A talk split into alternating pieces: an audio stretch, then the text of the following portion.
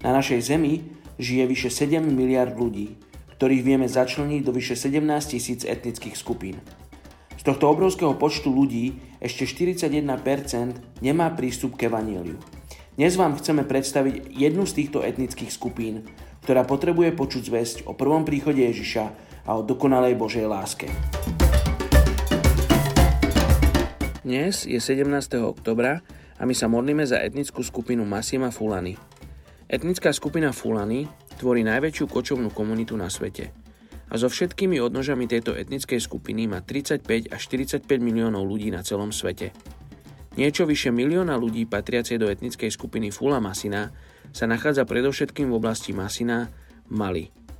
Dediny tejto etnickej skupiny sú síce roztrúsené, ale každá dedina má starejšieho, ktorý vybavuje konflikty v miestnej komunite a zodpoveda náčelníkovi celého kmeňa. Domy patriace k usadlosti Fula Masina sú zvyčajne okrúhle s hlinenými stenami a slamenými strechami. Keď synovia dosiahnu pubertu, opustia rodinné sídla a žijú sami v nedalekých domoch, obvykle s dobytkom.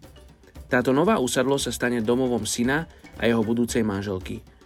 Modlíme sa, aby etnická skupina Fulany Masina mohla spoznať Božieho syna, ktorý aj pre nich pripravuje príbytok v nebi.